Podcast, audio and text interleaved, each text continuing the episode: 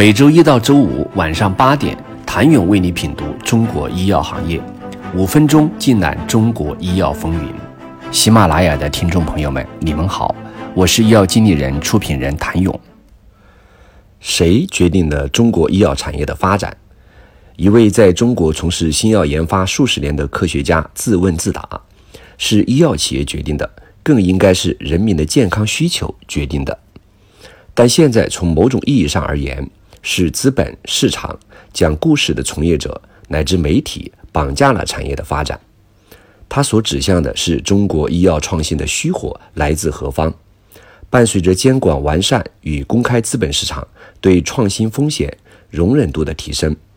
非专业 LP 带着风险厌恶型投资逻辑，持有大批量资本涌入，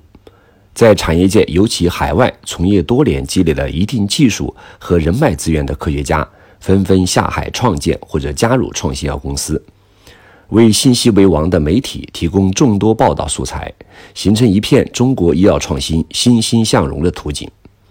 这个看似悲观的论调，事实上切中了所有医药人对未来中国医药产业美好发展途径的痛点。在缺乏基础研究突破的当下，依靠政策与资本红利，到底能不能让产业可持续良性发展？药审改革五年后，在传统大药厂、生物制药、生物技术三类公司格局与角色初显的当下，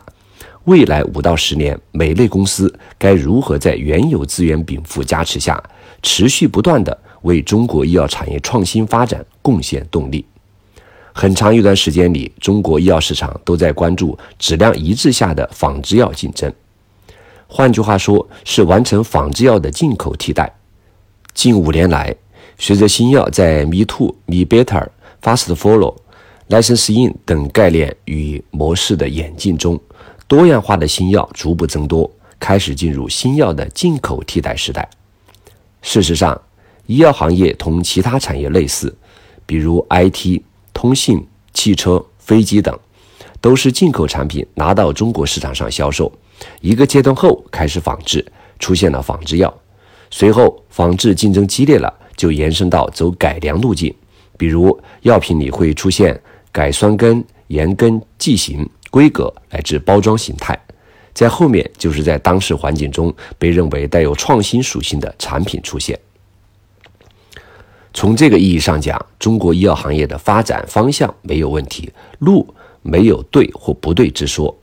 按照循序渐进这个方向走，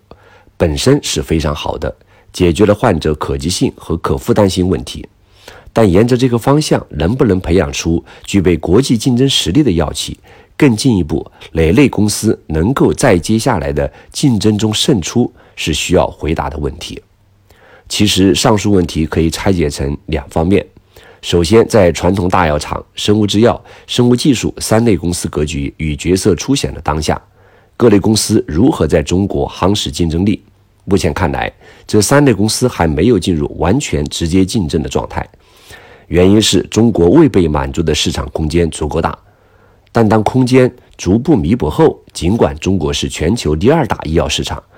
不过除去中药、仿制药外，创新药占据的市场份额仍然很少，直接竞争的时代必然到来。与此同时，在夯实本土市场地位的过程中，如何实现国际市场的认可？代表中国医药产业出征海外，必须是所有期望做百年老店医药企业的必有战略方向。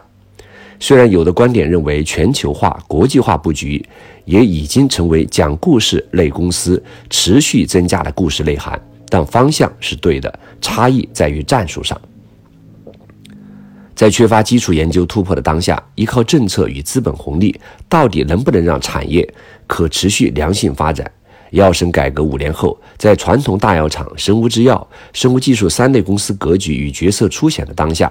未来五到十年，每类公司该如何在原有资源禀赋加持下，持续不断为中国医药产业创新发展贡献动力？请您明天接着收听。